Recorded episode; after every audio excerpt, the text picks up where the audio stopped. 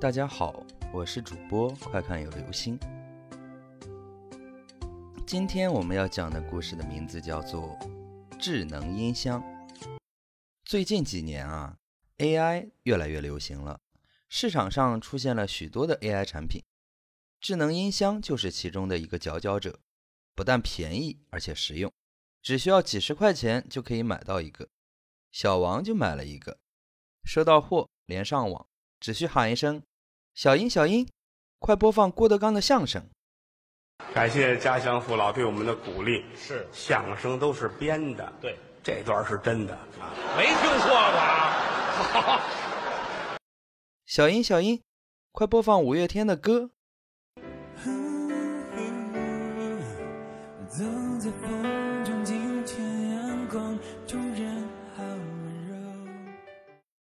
只需要动动嘴，自己想听什么，智能音箱就会播放什么。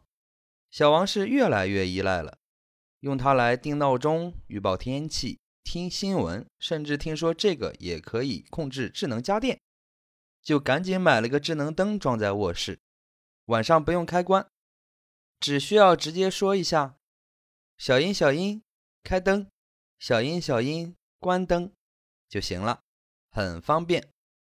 小王想着要把音箱作为自己家的智能中心，以后逐步将家里的电器全换成智能的，跟音箱连接起来。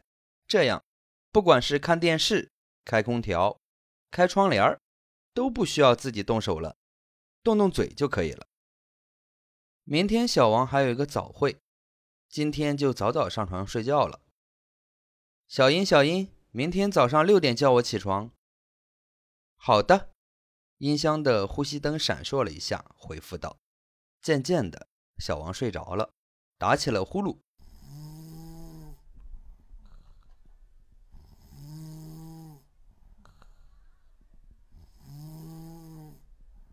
不知道睡了多久，小王被刺眼的灯光晃醒了。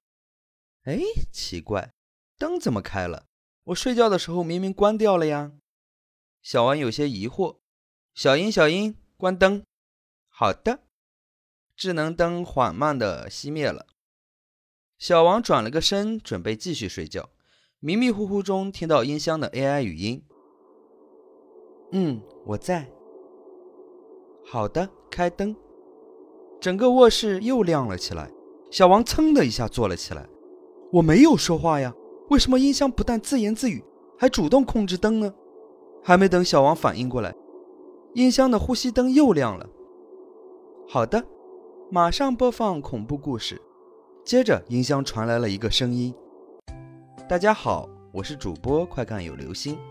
今天要讲的故事的名字叫做《午夜的灯光》。”啊！小王彻底被吓到了，急忙起身跑到音箱旁，拔掉了电源。声音停了，灯渐渐熄灭了。好了，这就是今天的故事。智能音箱。嗯，我在。